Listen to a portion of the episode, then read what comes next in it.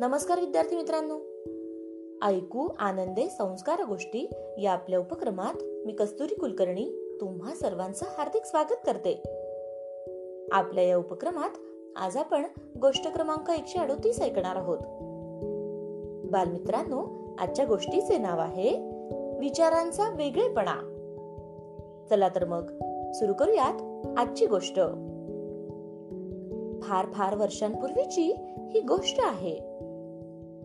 एका गावाबाहेर दोन साधू वेगवेगळी झोपडी बांधून राहत होते.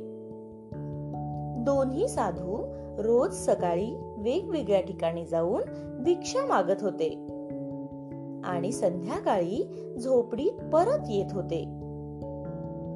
दिवसभर देवाचे नामस्मरणही ते करायचे. अशा प्रकारे दोघेही जीवन व्यतीत करत होते.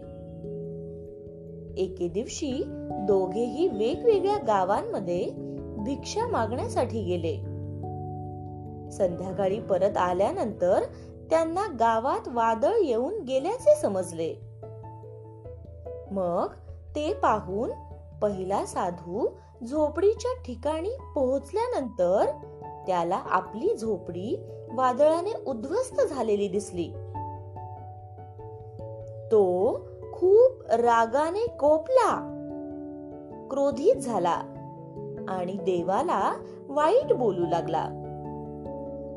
तो म्हणाला मी दररोज तुझी सेवा नामस्मरण करतो मंदिरात पूजा करतो. गावामध्ये चोर आणि वाईट लोकांचे घर व्यवस्थित आहेत आणि आमचीच झोपडी का मोडली आहेस तू? आम्ही दिवसभर तुझी पूजा करतो परंतु तुला आमची काही चिंताच नाही. मग दुसरा साधू झोपडी जवळ पोहोचल्यानंतर त्यालाही आपली झोपडी वादळाने अर्धी मोडलेली दिसली. हे पाहून त्याला आनंद झाला आणि तो देवाचे आभार मानू लागला. साधू म्हणाला हे देवा आज माझा विश्वास बसला आहे की तू आमच्यावर प्रेम करतोस. आमची भक्ती आणि पूजा व्यर्थ गेली नाही. एवढ्या वादळातही आमची अर्धी झोपडी तू वाचवलीस. आता आम्ही सुखाने या झोपडीत आराम करू शकतो.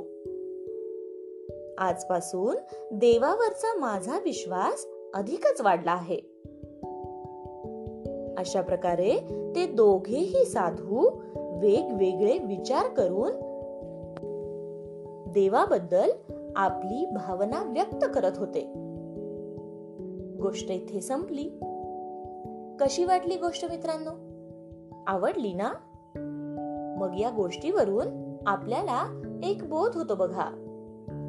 तो बोध असा की दोन एकसारख्या लोकांच्या जीवनात एकच घटना घडली. परंतु दोघांचीही विचार करण्याची पद्धत वेगळी होती. एकाचे विचार सकारात्मक तर दुसऱ्याचे विचार नकारात्मक होते. मित्रांनो वाईट काळात आपले विचारच आपल्याला सुख किंवा दुःख प्रदान करतात. आपण वाईट विचार केल्यास नेहमी दुःखीच राहतो. यामुळे प्रत्येक परिस्थितीमध्ये चांगला विचार करावा. काय? येत ना लक्षात? चला तर मग. उद्या पुन्हा भेटूयात अशाच एका छानशा गोष्टी सोबत आपल्याच लाडक्या उपक्रमात ज्याचं नाव आहे ऐकू आनंदे संस्कार गोष्टी. तोपर्यंत नमस्कार.